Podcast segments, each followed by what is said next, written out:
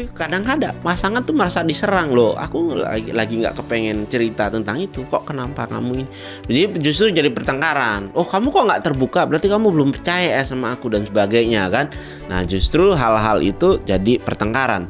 Uh, dia kadang pengen untuk diantar jemput hmm. gitu. Tapi kemudian uh, saya saya mengurangi untuk antar jemput itu agar dia bisa bergaul dengan teman-temannya. Karena saya melihat kalau lagi pacaran itu kan selalu berdua terus sehingga hmm. kemudian ketika putus dia tidak punya teman ini yang hmm. kemudian kami sadari bahwa kami itu pacaran bukan kemudian hmm. uh, harus runtang-runtung bareng dari tapi banyak juga yang ragu loh banyak yang ragu katakan udah diajak nikah tapi kemudian ini pasangan saya yang tepat nggak sih Halo, halo my friends, ketemu lagi ya di Jadi Gini episode yang kesekian, gak hafal saya nih. Ep, uh, Season 2 episode 7 Wah, gimana long weekendnya kali ini? Udah pasti udah keren ya. Uh, Tetap aman tetapi tetap enjoy gitu. Nah kali ini nih udah ada yang masuk ya kayaknya ya. Ada si Hombing Agustina Martania Sila, Silia ya Marnihaya sama teman-teman yang lain nih. Hai juga Uni PRTW 09 ya, U85 Permetasari. Nah, kita panggil aja nih. Sekarang kita udah terhubung sama Uh, saya sih manggilnya Pak Yu ya, tapi bahas uh, nama kerennya di kampus namanya Pak Hendy katanya, ya kan? Kita panggil aja nih Pak Yu Herdianto. Halo, apa kabar Pak? Ayo. Halo. Ya. Halo, selamat malam. Ya, selamat. Gimana kabarnya, Dok? Ah, baik, baik, baik. Nah, selamat Natal dulu nih, Pak, sama keluarga ya. Oh.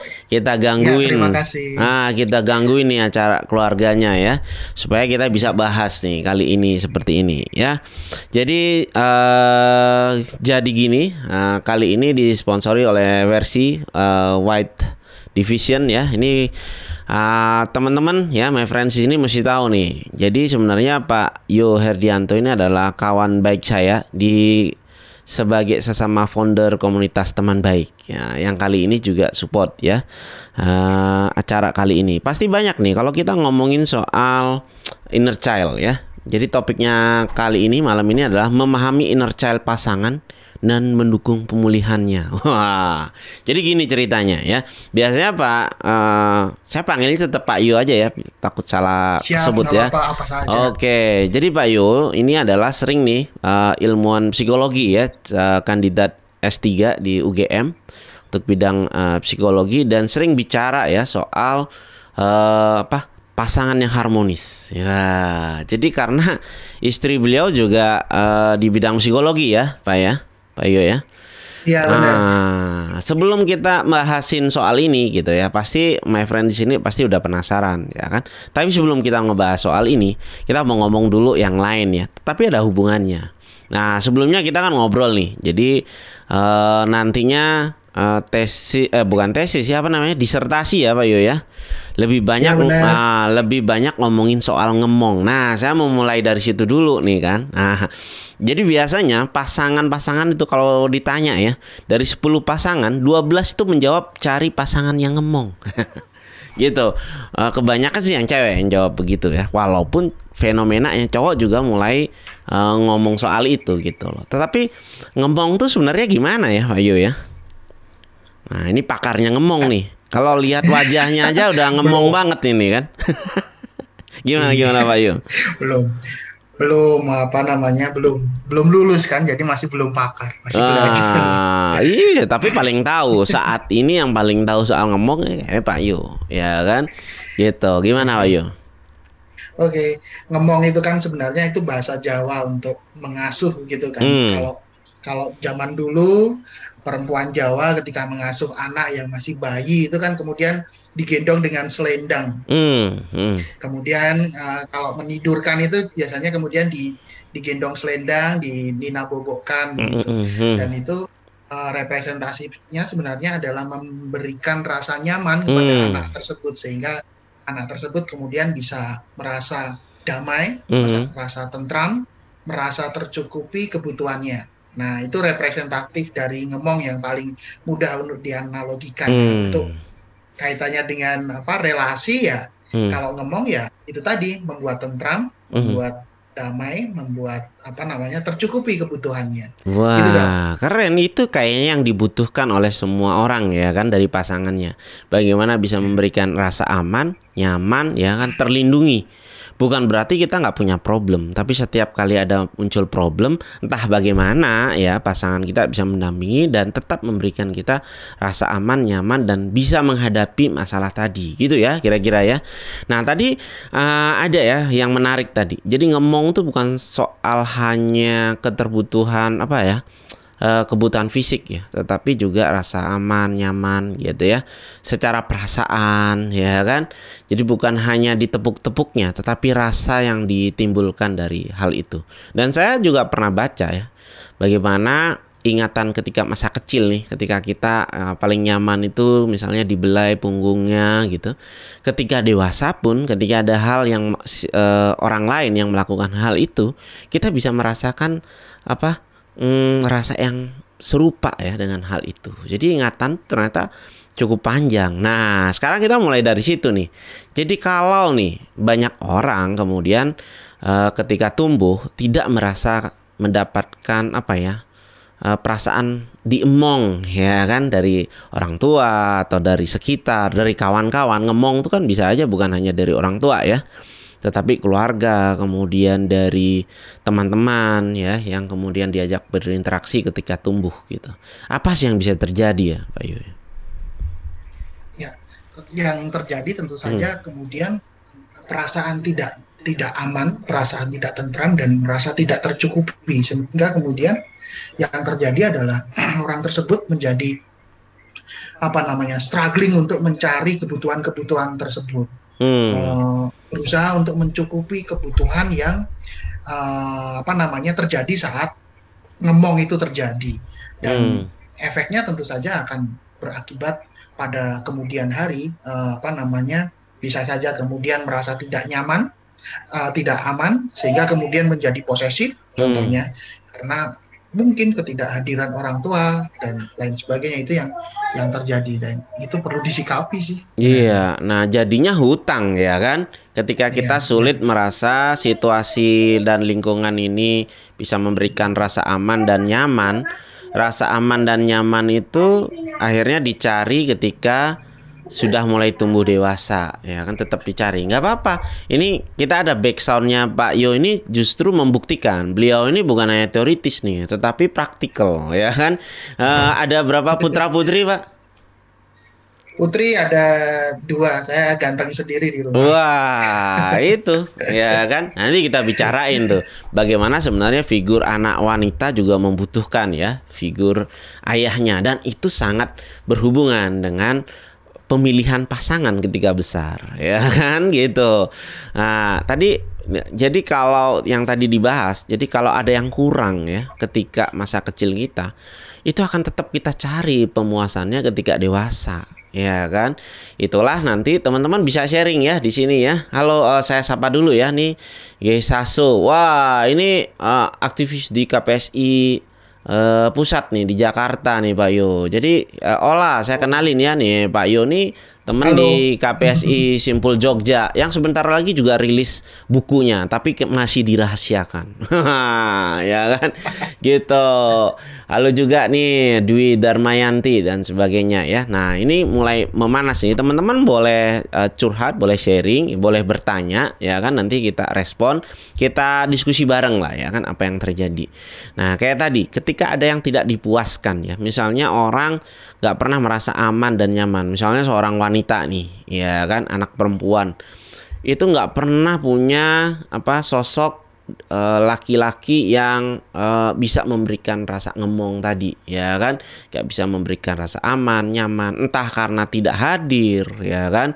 Entah karena hadir tetapi hanya hadir fisiknya tetapi tidak memberikan keterlibatan emosional atau malah justru kehadirannya justru memberikan bencana jadi uh, melakukan kekerasan ya kan baik verbal maupun fisik dan sebagainya itu berpengaruh. Jadi seorang wanita tumbuh kemudian sulit untuk menemukan atau percaya pada seorang laki-laki itu bisa memberikan pengayoman begitu ya. Gitu ya kira-kira Pak Yo ya. Ada komentar ya, soal ini. Oke. Okay. Uh, ini yang kemudian perlu di apa namanya di disadari oleh pasangan, masing-masing pasangan tidak hanya kemudian yang pihak laki-laki atau hanya perempuan saja, tapi keduanya harus saling apa namanya, saling memahami tentang uh, pengalaman masa lalunya, sehingga kemudian kita bisa dengan tepat memberikan apa yang dia butuhkan, yang sebelumnya mungkin tidak diperoleh oleh oleh apa namanya pasangan kita. Ini hmm. yang kemudian kita juga perlu jadi yang pertama pasangan itu mesti paham dulu ya, sadar dulu ya. Uh, artinya ketika kita ketemu, kita punya masa lalu sendiri-sendiri, ya kan? Seringkali kan yang pasangan sering lakukan, nah, ya kan? Ketika ketemu seseorang yang cocok, kemudian dia merasa ah kayaknya orang ini sesuai sama apa image atau gambaran saya tentang pasangan yang ideal, kan begitu kan? tanpa yeah. kemudian mencari tahu sebenarnya ya kan apa sih yang terjadi di masa lalunya termasuk apa sih kebutuhan yang belum ya kan terpuaskan yang kemudian saya bisa mengisi gitu kan yeah. gitu ya sering kali ya yeah. Hmm, Jadi hmm. tentu saja kemudian selain kita mencari tahu informasi, kita juga berbagi informasi hmm. pengalaman kita masa lalu seperti apa itu penting. Kadang-kala hmm. kita enggan untuk menceritakan masa lalu kita, padahal itu saling saling melengkapi sehingga kemudian informasi itu kan lebih komplit dimiliki oleh masing-masing pasangan itu. Nah, ini menurut saya poin penting ya kan. Jadi bukan hanya kita mencari tahu, memangnya kita detektif. Nah, memangnya kita yeah. jurnalis. Enggak, tá? Kita berbagi ya, sharing. Nah, itulah yang sebenarnya esensi penting dari ketika masa pengenalan ya, masa pacaran ya. Nah, bukan soal yeah. jalan ke mana, nonton film apa, tetapi ah, sharing tentang hal itu.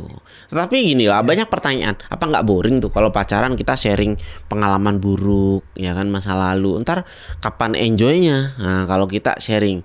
Dan kemudian ada pertanyaan kedua nih yang penting, timing, ya kan? Kira-kira masa pacaran tuh kapan sih kita aman untuk uh, share ya kan soal hal-hal private dalam uh, kehidupan kita. Menurut Pak Yo gimana nih? Oke, saya merespon ya pertanyaan terakhir dulu aja ya. Hmm. Jadi ini pengalaman saya dulu. Hmm. Uh, Jadi pernah pacaran juga ya? pernah pacaran hampir satu dasawarsa dong. Oh, wih. Nah ini ini kenapa Pak Yo diundang ini adalah karena karena beliau ini pacaran sebelas setengah tahun ngapain aja Pak pacaran itu sebelas setengah tahun. Hmm, gimana? Uh, uh, apa namanya contohnya uh, pacar saya dulu itu mantan pacar saya yang itu, sekarang jadi istri ya iya uh. sekarang jadi istri itu uh, mengeluh hmm. jadi hmm. kok kok kamu itu ada tidak ada aku itu nggak ada bedanya tetap bisa melakukan pekerjaan sendiri seperti hmm. saya tidak dibutuhkan gitu hmm. jadi dia seperti apa namanya merasa down gitu hmm. karena hmm. kehadirannya itu tidak seperti tidak saya butuhkan hmm. Hmm. Nah, itu sempat ribut lah ceritanya. Kemudian, hmm. nah itu poin pentingnya ketika terjadi konflik, saya baru cerita bahwa saya itu dibesarkan sejak dua tahun ditinggal oleh ibu saya untuk bekerja sehingga saya di rumah itu dititipkan ke uh, keluarga ya, keluarga jauh lah gitu hmm, ya. Hmm. Nah di situ saya dibiarkan sehingga kemudian saya dibentuk untuk menjadi pribadi yang mandiri, harus hmm. bisa melakukan apa-apa sendiri. Saya saya TK belum selesai TK aja sudah bisa masak nasi sendiri, Waduh. masak telur itu jadi makan sendiri hmm, itu hmm, sudah bisa hmm, ya gitu. Uh, ini yang uh, saya SMA kelas 2 itu sudah bisa mencari duit sendiri waktu itu Krismon. Hmm, hmm. Saya sudah bisa mencari duit sendiri contohnya begitu sehingga orang lain itu saya anggap sebagai bonus. Hmm. Jadi kalau saya bisa lakukan sendiri syukur kalau uh, eh, apa namanya kalau ada orang lain mau membantu syukur tapi hmm. kalau enggak saya tetap bisa sendiri begitu hmm. dan itu hmm. pelan-pelan saya saya sampaikan kepadanya bahwa dia itu berarti tapi bukan berarti kemudian saya harus menunjukkan sikap bahwa saya sangat membutuhkannya enggak hmm. gitu jadi gitu dok, gitu. jadi setelah jadi sekarang istri ya setelah istri jadi ya. memahami itu kemudian bisa menerima itu ya Iya, jadi dia santai. Hmm. Jadi, Hmm. Oh, make sense. Iya. Jadi penyebab orang insecure tuh macam-macam ya. Bisa juga begitu ya. Eh, saya ada nggak ada kok dia enjoy enjoy aja. Ya kan nggak merasa Iya, kelimpungan dan sebagainya. Jangan-jangan dia Iya, emang dia nggak butuh dia- saya nih gitu kan. Nah, ya kan Ah. efeknya kan dia cinta saya enggak sih gitu kan yang. Ah, kok kayaknya ada ada saya atau nggak ada kayaknya nggak ada perubahan nih gitu kan. Padahal sebenarnya kalau dibalik emang kamu mau kalau kamu nggak ada terus aku nggak bisa hidup. Wah, ya kan? Nah, gitu, Padahal gitu. nggak juga ya. Tapi sebenarnya Gitu. pemahaman ya kan. Kayak- Karena kalau orang nggak nggak kenal maka dia akan menyamakan seseorang itu dengan apa yang ada di pikirannya ya kan. Nah, Nah, ketika ternyata ada cerita seperti ini, kita menyadari, oh dia emang seperti itu, ya kan? Nah, mungkin jadi setelah itu ada ada adjustment, ya kan? Ada penyesuaian di mana mungkin jadi si pasangan akan leb- jadi lebih sering bertanya karena dia paham. Kayaknya dia kalau butuh pertolongan juga nggak akan nggak akan minta tolong ya kan? Paling dia Iya. sering-sering nanya gimana ada yang mau dibantu nggak? Ada ini dan sebagainya. Tapi saya pikir Pak Iya, Yo juga pasti akan ada adjustment juga. Jadi berubah juga kan suatu saat karena memang kesulitan ya kan? Kita akan terbiasa juga meminta tolong ya meminta bantuan. Gitu nggak sih Pak? ya benar. Jadi Hmm. Ada saling saling timbal balik. Contohnya istri saya sejak saya kami pacaran itu kan naik kendaraan sendiri ya ke mana-mana sendiri gitu. Ketika pacaran juga Hmm. kadangkala bareng, kadangkala enggak. Tapi kemudian saya juga eh, dia kadang pengen untuk diantar jemput gitu. Tapi kemudian eh, saya saya mengurangi untuk antar jemput itu agar dia bisa bergaul dengan teman-temannya. Karena saya melihat kalau lagi pacaran itu kan selalu berdua terus sehingga Hmm. kemudian ketika putus dia tidak punya teman. Ini yang Hmm. kemudian kami sadari bahwa kami itu pacaran bukan kemudian Hmm. eh, harus runtang-runtung Jadi bareng. dunianya tidak harus menjadi dunia saya sepenuhnya gitu ya. benar benar Hmm, itu yang saya jaga biar kemudian Hmm. dia bisa bergaul dengan temannya sebenarnya saya juga sih saya juga bisa bergaul sama teman-teman saya Kayaknya itu yang utama deh kayak. Eh, hati-hati Pak Yo ya istri kayaknya juga nonton ini. oh enggak oh enggak ya, sudah aman ya. Ah, Oke. Hmm, hmm, hmm. Jadi gitu. Ya, eh, ini penting loh ya kan. Ini masalah remaja sekarang itu dengan kecanggihan teknologi ya, dengan kita ke mana-mana kayaknya apa namanya eh chat dan sebagainya itu pertengkaran tuh menjadi makin sering loh. Kemudian space ya, ruang pribadi untuk masing-masing itu jadi berkurang loh. Pa, bagi banyak pasangan, ya kan? Nah, kalau dulu nih zaman kita dulu ya atau zaman saya deh saya bilang ya kan karena Pak Yo lebih muda kelihatannya. Ya kalau dulu nggak ada HP dan sebagainya kita tuh bisa tuh main bola ya kan tanpa terpengaruh ya kan.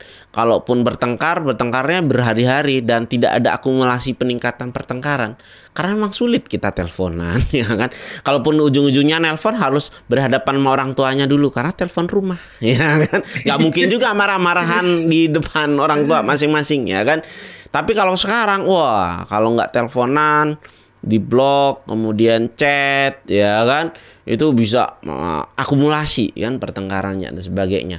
Jangankan seperti Pak Yo tadi space ruang pribadi. Jangan-jangan memang nggak ada itu ya zaman sekarang. Gimana Pak Yo kalau menyikapi? Saya kan juga apa namanya melihat ya fenomena terkini ya di anak-anak remaja. Iya sih apa namanya kadangkala memang sulit untuk me- menyandingkan pengalaman saya dengan pengalaman Hmm. orang muda saat ini karena situasinya berubah, Hmm. gadgetnya juga berubah.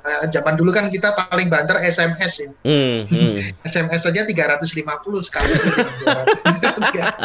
hmm, hmm, itu dulu kami jatah tiga Hmm. kali SMS sehari seribu rupiah. hmm. menjadi dijatah juga ya iya, Hmm. enggak jebol nanti. ya. Ah, ah. Kalau sekarang kan loss ini yang mungkin berbeda sehingga kemudian ya yang perlu diperhatikan saat kemudian berkonflik pasangan berkonflik itu kita beri jeda dulu lah eh, agar kemudian bisa saling merefleksi bisa calm down baru kemudian kalau saya sih tunggu aja setelah tidur dan mandi itu biasanya kemudian akan calm down kemudian baru moodnya berubah gitu ya? Iya. Hmm. ya dengan contohnya dengan orang tua saya orang tua saya contohnya apa namanya emosi gitu Hmm, ya. hmm, Ya, ini tunggu aja lah uh, besok nggak usah dibuka WhatsAppnya. hmm. Besok setelah mandi baru kemudian di WhatsApp kirimi aja foto cucunya itu kan dia seneng. gitu ya. Ah, ah, ah, ah. Ini eh, Agustin W ya kan ada pertanyaan nih, Pak. Ada batasan untuk menguak ataupun menggali masa lalu diri maupun calon pasangan. Terus nanggepin kalau itu tanda tanya ya. Ada batasan nggak nih untuk menguak ataupun menggali masa lalu diri maupun calon pasangan. Terus nanggepin kalau calon ngerasa diserang atau dibuka kembali lukanya itu kayak gimana? Nah, ini mirip-mirip sama pertanyaan saya yang tadi kan. Kapan timing yang pas ya kan? Seringkali nih kadang-kadang kita membebankan eh, luka masa lalu kita ini kepada pasangan yang baru. Misal, dulu punya mantan nih, ya kan? Ah, masalahnya apalah misalnya dan eh, orang tua misalnya, ya kan? Ah, kemudian putus ketika ketemu yang baru kita belum apa-apa udah nanya orang tuamu gimana? Kan? Eh, supaya tidak terulang kembali nih. Tapi kadang-kadang pasangan tuh merasa diserang loh. Aku lagi lagi nggak kepengen cerita tentang itu. Kok kenapa kamu ini?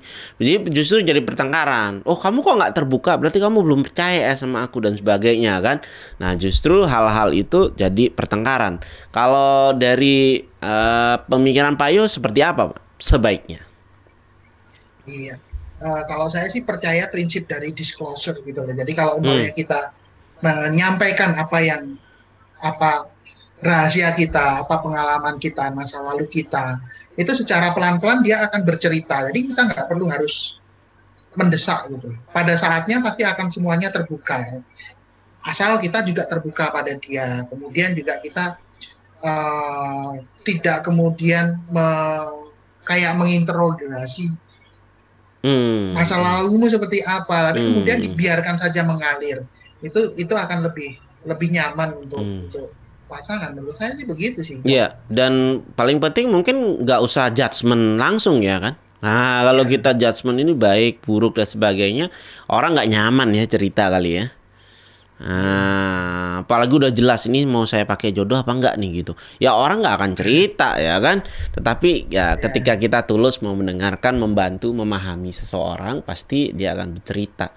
Nah, itu poin penting sih ya kan. Jadi perlu waktu ya kan perlu kesabaran ya kan apalagi kalau ketemu pasangan-pasangan yang sulit sekali untuk bercerita ya kan karena begini loh dia tidak mau cerita itu sebenarnya untuk melindungi dirinya ya kan setiap kali dia harus mengingat bercerita itu jangan-jangan menyakiti perasaannya. Tapi ada suatu saat ketika dia percaya dan merasa nyaman untuk hal itu dan dia eh, merasa bahwa itu ada manfaatnya untuk dirinya ya kan untuk bisa move on eh, maka itu akan dia lakukan. Tetapi nggak usah juga nanya-nanya ya kan ya kamu belum percaya ya? Kamu itu diusahakan bukan sesuatu yang ditanyakan. Nggak enak kan kalau dari Jogja ke Bali terus eh, naik mobil terus setiap sekilo nanya ini udah deket belum? Udah nyampe belum? Lagi berapa lama? Nah itu kan nggak nyaman kan?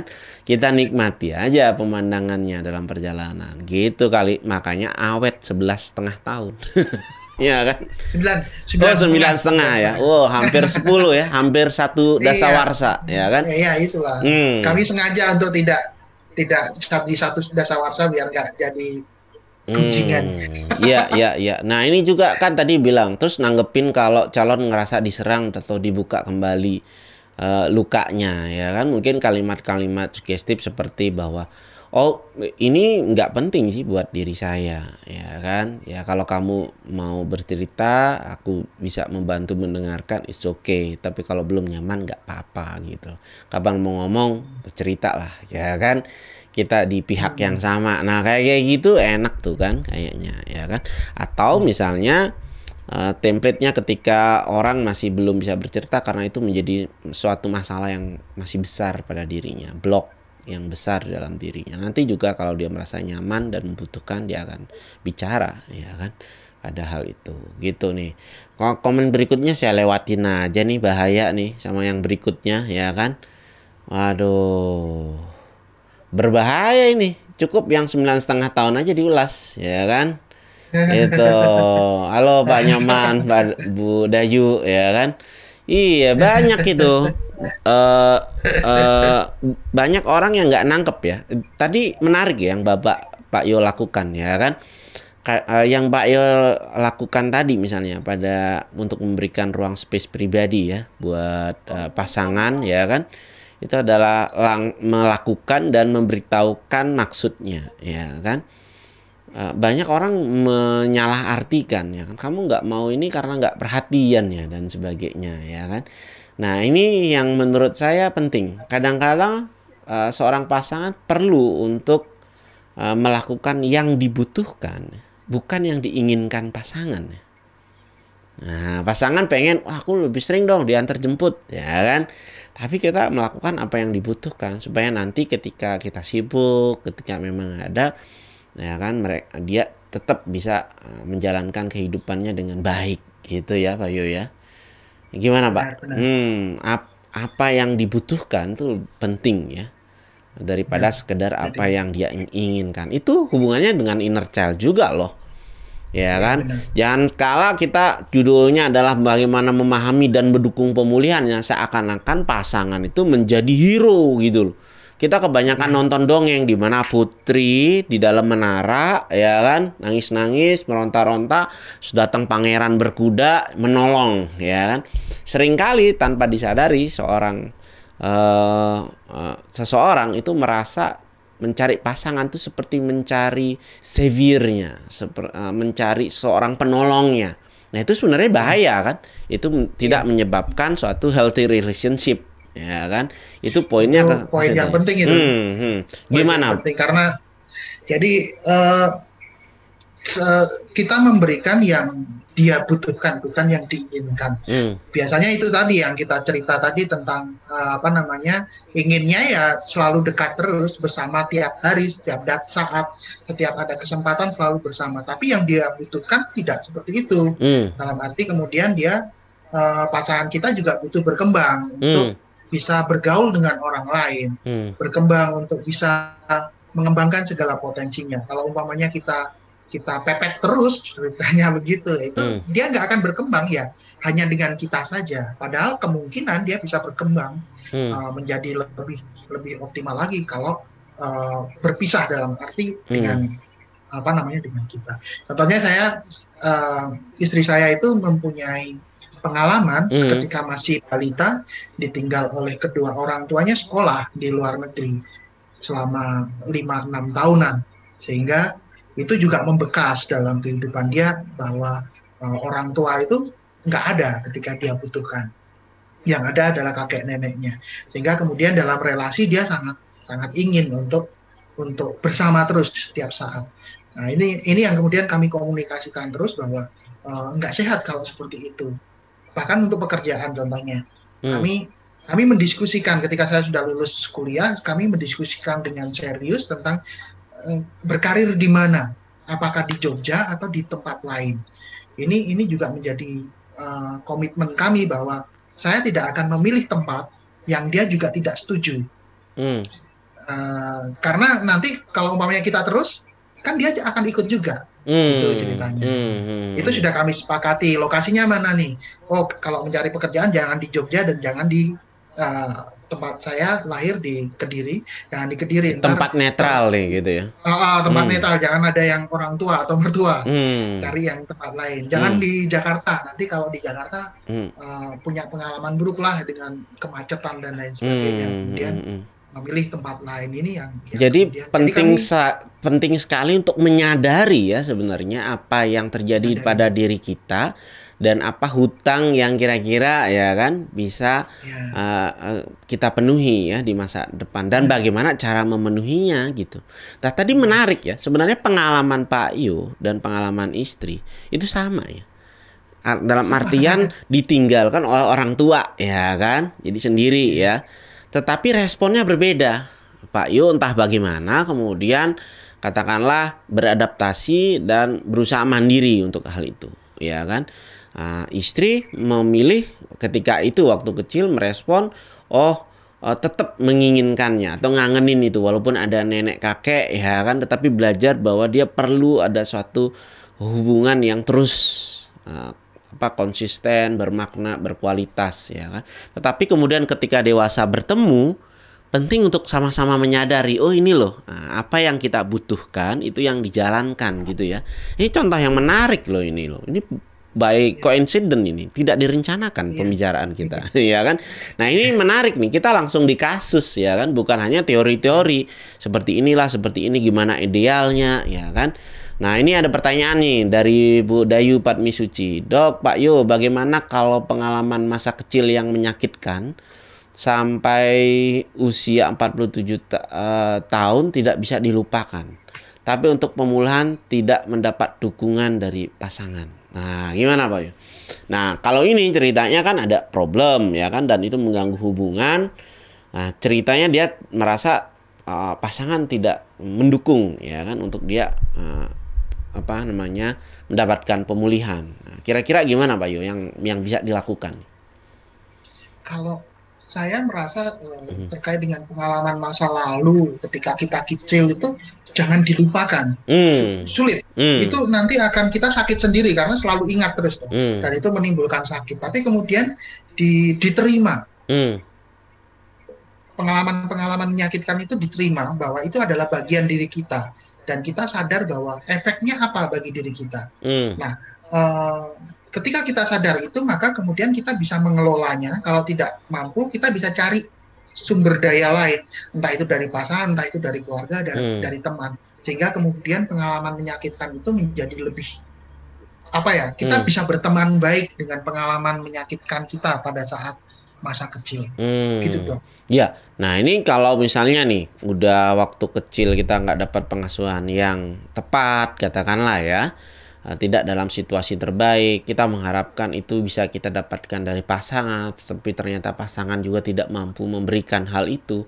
Lalu apa yang perlu dilakukan? Nah itu ya, itulah kenapa penting kemudian menjadikan pasangan itu bukan sebagai juru selamat ya kan itu adalah salah satu ya kan salah satu uh, media yang bisa menghantarkan diri kita menjadi lebih baik tetapi kita perlu juga ya kan yang yang pasti tidak akan pernah mengecewakan adalah diri kita sendiri itu sebenarnya seberapapun kita punya anggapan tentang pasangan kita, tentang teman kita, tentang ayah kita, tentang anak-anak kita, pasti kita akan ada beberapa persen kekecewaan. Kecewaan itu artinya tidak sesuai antara kenyataan dengan harapan. Tetapi gini, eh, pemuasan itu tidak bisa kita dapat dari orang lain gitu loh. Tapi bagaimana kemudian eh, kita bisa menyadari hal itu dan mencari pemulihan kita sendiri. Tetapi kalau itu tidak itu sulit gitu ya untuk memahami itu. Ini sama kayak orang nggak bisa berenang. Aku nggak pernah bisa berenang. Tiba-tiba 47 tahun saya disuruh berenang ya kan. Sulit ya kan.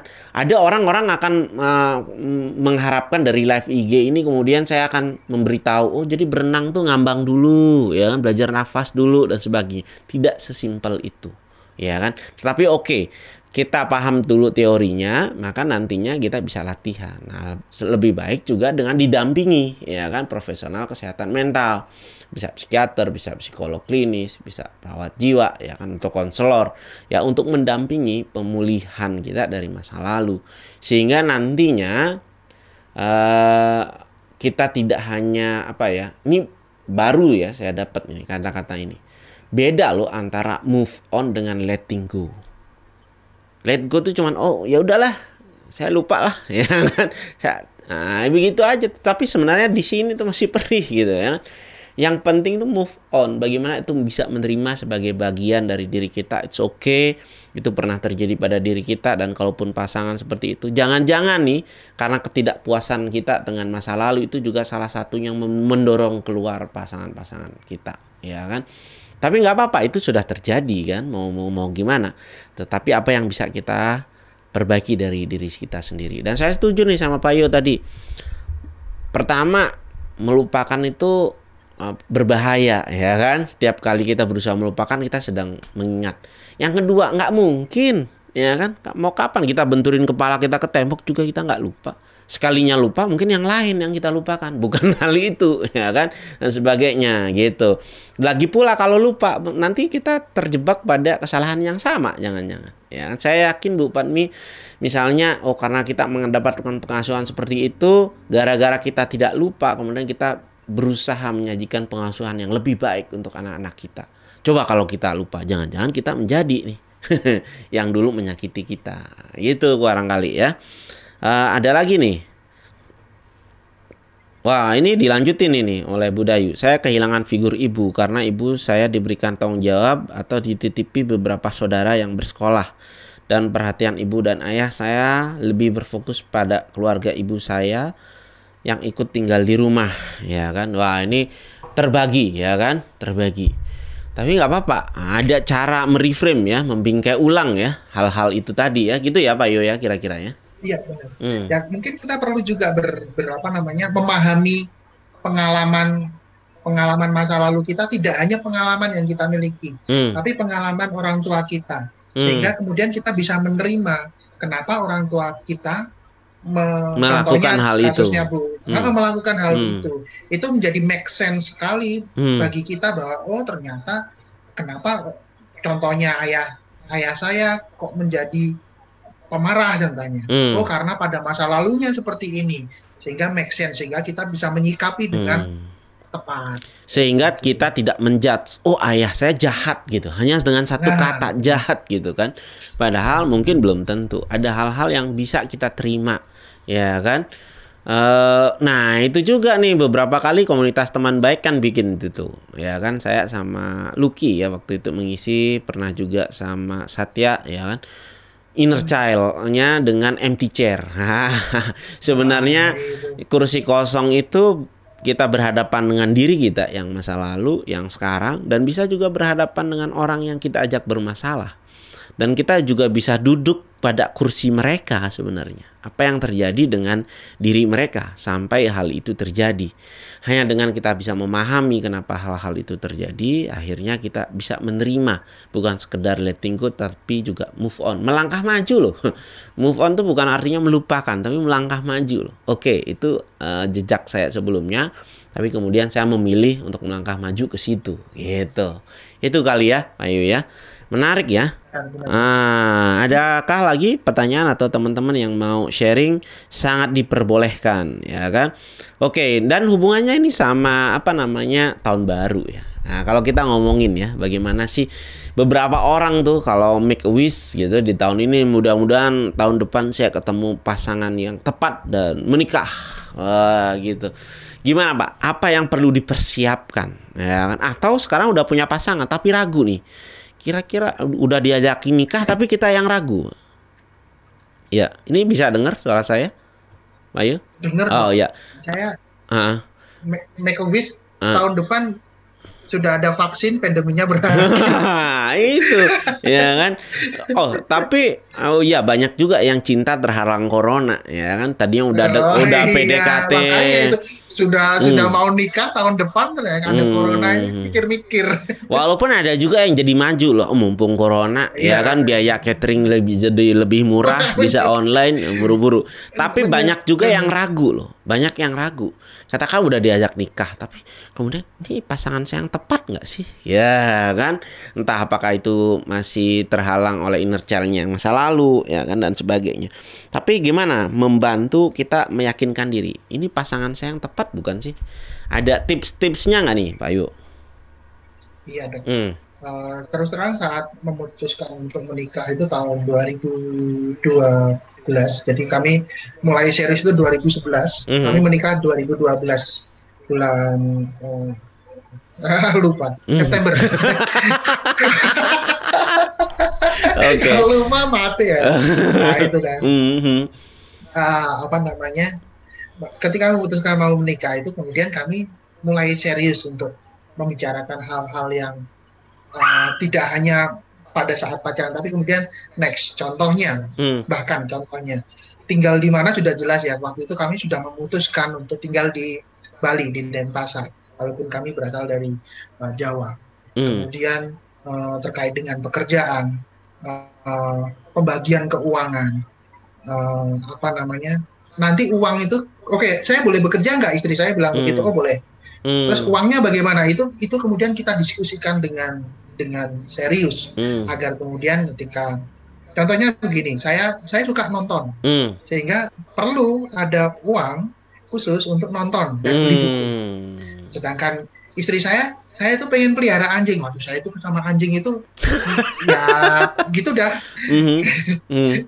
nggak tapi kan kemudian karena saya menghargai dia oke okay, nggak masalah anjing bahkan hal-hal yang kecil seperti itu mm. atau bahkan ketika saya saya menceritakan sepertinya kemungkinan mm. uh, orang saya akan mengurus orang tua saya di masa tua saya mm. sehingga orang tua akan saya bawa ke rumah boleh nggak mm itu contoh-contoh yang hmm. simpel atau uh, saya perlu mensupport uh, keponakan saya untuk hmm. dia bisa kuliah hmm. boleh nggak hmm. itu kan kalau tidak diceritakan akan jadi problem hmm. ketika menikah. makin sedikit ya. surprise-nya akan makin baik ya dalam sebuah perjalanan nah, ya Ya, ya, ya. Itu kaitan. Tapi kan begini, Pak. Dengan... Tapi ada juga yang khawatir loh. Kalau semua hal-hal detail itu dibicarakan di depan, jangan-jangan nggak jadi nikah nanti, ya kan?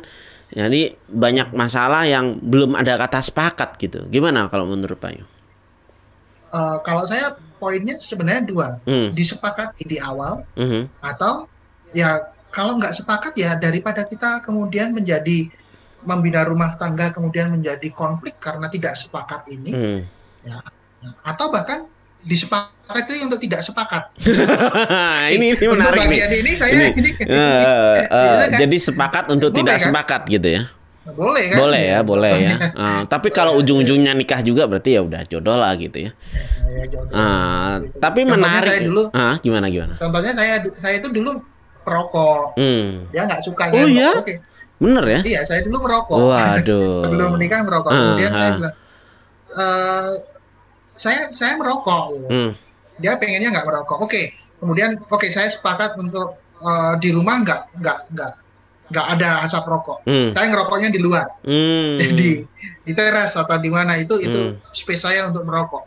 Hmm. Uh, apa namanya? Ketika kita punya bayi, taruhlah begitu, hmm. saya nggak akan megang bayi saya kalau saya sedang merokok. Hmm. Saya harus ganti baju dan hmm. itu kesepakatannya begitu. Hmm. Jadi sama-sama berjalan kan, ya kan?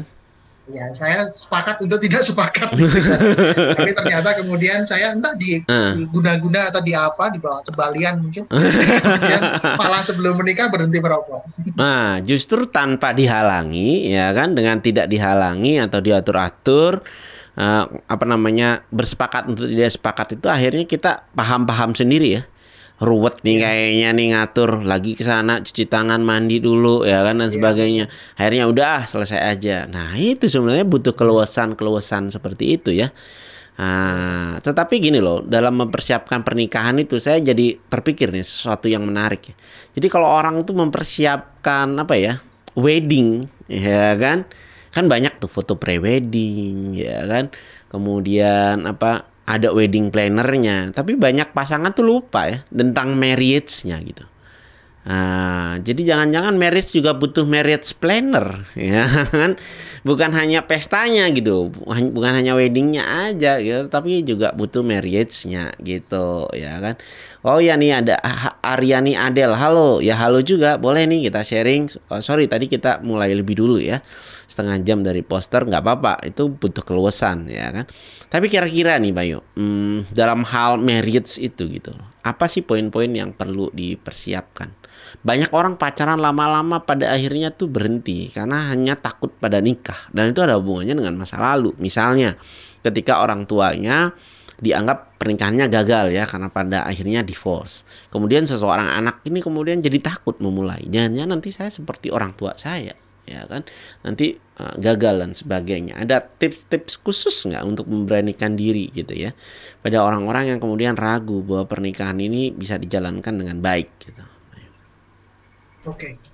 ya uh, kita perlu me, kalau saya sih ya ngelis mana yang kemudian kamu suka terhadap pasangan kamu dan kamu tidak suka pada pasangan kamu untuk dibandingkan kira-kira hmm. lebih banyak mana yang ini. Hmm. Kemudian ketika itu sudah selesai, artinya kemudian oke okay, kamu kamu yakin bahwa akan me, me, menjalani kehidupan seumur hidup hmm. bersama hmm. pasangan. Kecuali memang mau berencana oke okay, dua tahun aja deh nikah gitu ya beda lagi ya. itu bersepakat ya. eh, bersepakat. Oke kita nikahnya tiap tahun kita evaluasi ulang kita masih akan tetap iya. menikah apa enggak gitu ya. Hmm. Iya. Hmm. Hmm. Contohnya kayak gitu beda lagi. Tapi hmm. kan harapan orang menikah itu pasti pasti akan. untuk selamanya. Selamanya. Hmm. Ya. Hmm. Perlu dibayangkan juga kira-kira kalau dia sudah tua, net kakek nenek, apa yang kalian lakukan? Hmm. uh, itu yang kemudian perlu di, di apa namanya di, di renungkan hmm. uh, karena nanti ke, ke apa namanya ketampanan kecantikan itu sudah akan hilang hmm. kemudian uh, apa namanya kekayaan mungkin juga akan sangat berkurang tapi kemudian yang yang penting adalah kenyamanan ini sudah dapat enggak kamu nyaman nggak hmm. sama dia ini ini pertama kedua untuk membangun kenyamanan ke ke keamanan, ketentraman tadi ya. Hmm. Kemudian kita juga perlu untuk mempersiapkan berbagai hal. Uh, kita tahu dia siapa, riwayat kesehatannya. Itu Jadi sebenarnya juga. boleh ya kita pasangan tuh tahu ya riwayat kesehatannya. Kita ya bukan tahu aja tapi kita juga membuka diri ya. Jadi apa ya health check up dulu lah bareng-bareng gitu kan. Itu juga sesuatu nah. yang baik ya benar. Hmm. Jadi contohnya uh, ya kalau memang memang uh, untuk membangun kepercayaan ya harus seperti itu sehingga kemudian hmm. kalau memang health up kemudian uh, imunisasi contohnya hmm. untuk hmm. kesehatan. Termasuk bahkan kalau hmm. memang untuk untuk ini contohnya untuk bahwa akan menjadi masalah ketika tidak punya anak contohnya. Hmm. hmm, hmm. Ya cek dulu cek hmm. kan kita bisa cek hmm. kalau check up itu kaitannya dengan uh, kesuburan hmm. bisa juga dilakukan sebelum menikah hmm. contohnya ya. dan bukan berarti dengan misalnya diketahui itu ada masalah terus nggak jadi nikah kadangkala sudah kadung kita bisa menerimanya itu tetap kita jalankan gitu kan itu biasanya juga ya. bukan sesuatu yang mustahil ya kan bahkan nih kalau kita bersama-sama di misalnya digabung di KPSI misalnya kan kita juga menyarankan kan bahwa teman-teman yang mengalami schizophrenia juga terbuka untuk hal itu. Dan ada beberapa contoh kasus kok teman-teman menikah juga kok. Ya just, tapi dengan perasaan yang sepenuh hati dan siap untuk mendampingi itu. Dan kadangkala orang yang diterima itu kemudian juga mempunyai tanggung jawab yang lebih besar. Ini loh bahkan orang tahu nih ya kan apa yang menjadi permasalahan saya dia tetap menerima saya maka saya juga akan berusaha dengan sungguh-sungguh ya kan untuk tetap stabil dan sebagainya gitu ya kira-kira ya iya benar hmm. ya, termasuk persiapan-persiapan seperti tadi ya hmm. kita bicarakan finansial kemudian hmm. permasalahan terus kalau terjadi konflik contohnya kita konflik hmm. apa yang harus kita lakukan? Hmm. kita kita pulang ke rumah masing-masing. Melibatkan siapa itu hmm. perlu kita sepakat. betul betul betul. Nah, nah, kan masalahnya kemudian nah. di kultur Indonesia itu kan sering begitu. Menikahnya bukan antara orangnya aja tapi antara keluarganya. Nanti juga banyak tuh masalah mertua menantu lah ya kan? Dan sebagainya. Nah itu juga harus diomongin dari awal saya pikir ya. Jadi penting jadi saya ralat. Kalau dulu saya bikin jadikan beat gitu ya. Jadi beat stand up ya. Bahwa jodoh itu di tangan uh, Tuhan bukan di tangan apa namanya uh, apa print uh, kartu undangan ya kan? Bukan di wedding planner tapi di tangan Tuhan. Kapan dikasih pertanda sama Tuhan? Menikah ya kan? Yang menciptakan manusia siapa? Tuhan. Nah kalau sampai ada diciptakan manusia gara-gara kita Nah itu artinya kita disuruh menikah. Nah itu beat saya jayus banget kan. Nah sekarang jangan begitu, jangan nunggu pertanda, tapi dipersiapkan. Kayak kapan kita merasa siap ya kan, cocok, baru tuh kita menikah, gitu ya. Ini ada pertanyaan kayaknya di atas tadi ada deh. Uh, Soraya, ya dok. Nah, biar nggak curigaan terus sama pasangan gimana ya? Wah, problemnya kita curigaan terus nih sama pasangan. Uh, soalnya memang punya masalah inner child. Wah, apa dulu nih masalahnya ya kan? Tetapi uh, uh, biasanya orang uh, tidak apa namanya ketika kecil sulit bisa percaya sama orang ketika lingkungannya mengajarkan bahwa ada hal-hal buruk yang bisa terjadi. Sering lebih sering terjadi hal buruk ya atau dibohongi atau dan sebagainya. Maka itu terbawa sampai dewasa. Oke. Okay. Uh, kalau itu yang terjadi nih apa yang perlu dilakukan, Pak supaya kita nggak posesif nih ya kan gimana ya. hmm. Ya, posesif itu kan kadang-kala kita fokus untuk uh, fokus terhadap pasangan kita, hmm. sehingga kita juga lupa pada diri kita sendiri untuk tidak menyampaikan keberadaan kita, hmm. tidak menyampaikan. Tapi kemudian lalu nanya, kamu di mana, sama siapa, makan dengan siapa, tidur dengan siapa, ya kan? Hmm. Seperti interogasi itu hmm. kemudian tidak membuat nyaman. Hmm. Tapi kemudian bisa saja kemudian dengan cara uh, kalau masih belum masih belum apa bisa bisa deal dengan posesif itu hmm. ceritakan. Caranya cerita aja pada pada pasangan kita entah itu lewat chat atau eh sekarang aku lagi di sini nih makan dengan si Ane ini. Kamu sama siapa? Makan. Itu kan itu lebih enak karena oh, karena sudah cerita dulu. iya. jadi bukan ah, interogasi tapi kemudian uh, saya sudah makan nih kamu udah makan belum? Ah, itu kan. Itu kan lebih enak daripada kamu makan sama siapa itu kan ah, jadi berbeda. Tapi harus lengkap ya Pak. Seringkali orang ngeklu aja. Eh, aku lagi oh. makan nih di sini gitu. Nggak pakai nanya. Dia berharap dia akan cerita. Begitu nggak cerita itu jadi omongan. Aku loh selalu terbuka oh. sama kamu, ya. Kan? Tapi kamu nggak yeah, pernah yeah, ini. Yeah. Padahal memang nggak kepikiran aja untuk seperti itu atau tidak terbiasa untuk itu. Tapi penting ya untuk nggak curiga ya. Curiga itu menurut survei diperlukan cuma 70%. Jadi jangan 100% ya kan? Percaya perlu ya kan? Kalau nggak curiga juga nggak baik ya kelihatannya ya. Kayak tadi nanti muncul pertanyaan aku eh, apa namanya nggak pergi seharian kok nggak ditanya-tanya? Kan? Kamu gimana nih? Dan sebagainya. Padahal orangnya percaya aja ya kan? Dan sebagainya. Tapi penting loh membina keseimbangan itu. Sehingga lama-lama kita tidak merasa seperti sipir dan tahanan ya kan? Atau maling dengan satpam ya kan gitu ya. Uh, ada nih beberapa yang ini ya. Oh, Mas Jerry Hadinoto ya kan salut nih sama Mas Yo yang mau terbuka dalam bercerita. Iya nih, nggak nyangka ya kan. Di Natalan malah uh, kayak pengakuan dosa nih. Biar diampuni dosa-dosanya. Ah, Oke, okay, gitu ya. Ah, gitu Soraya. Nanti kayaknya ide menarik nih, ya kan? Itu adalah uh, topik yang selalu ditunggu tunggu-tunggu ya soal pasangan. Apakah juga dalam uh, fase pernikahan ataupun masa pacaran ya kan. Jadi uh, uh, ada yang uh, cocok nih pembandingnya dari Pak Yo yang sembilan setengah tahun uh, pacaran. Kalau saya sebentar-sebentar Pak Yo, sebelum sama yang istri paling enam bulan selesai ya kan, setahun nggak sampai setahun selesai dan sebagainya gitu.